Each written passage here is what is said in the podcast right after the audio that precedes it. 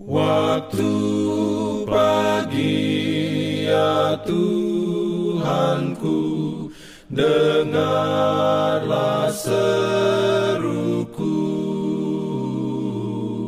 melayang doa yang sungguh, memandang padamu. Selamat pagi pendengar Radio Advent Suara Pengharapan. Mari mendengarkan suara Tuhan melalui tulisan pena inspirasi, agama yang bersinar. Renungan harian dua puluh sembilan Desember dengan judul Kita akan memiliki sukacita tanpa akhir.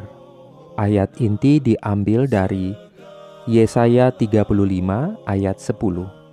Firman Tuhan berbunyi, "Dan orang-orang yang dibebaskan Tuhan akan pulang dan masuk ke Sion dengan bersorak-sorai, sedang sukacita abadi meliputi mereka.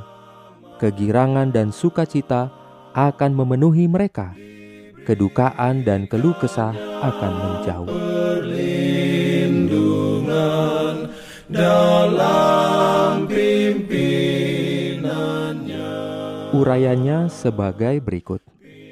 Nabi itu menangkap bunyi musik di sana dan nyanyian, jenis musik dan nyanyian yang hanya terdengar dalam khayal dari Allah.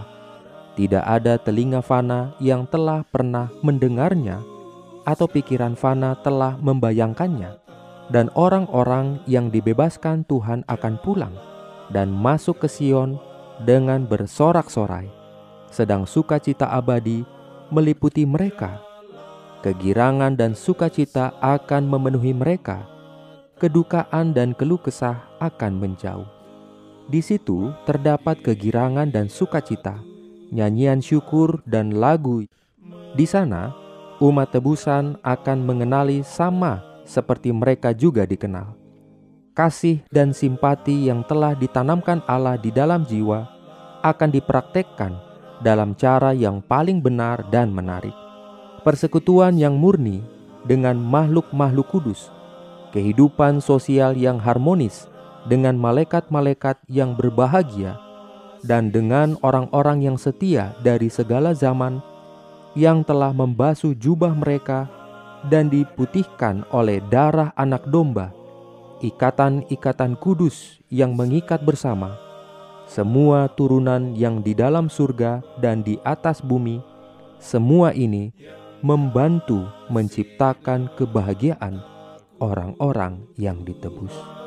Amin. Beroleh rahmat-Nya, diberikannya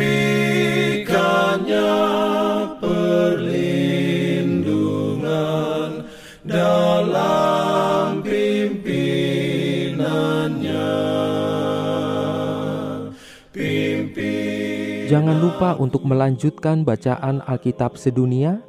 Percayalah kepada nabi-nabinya yang untuk hari ini melanjutkan dari buku Yesaya pasal tiga puluh enam.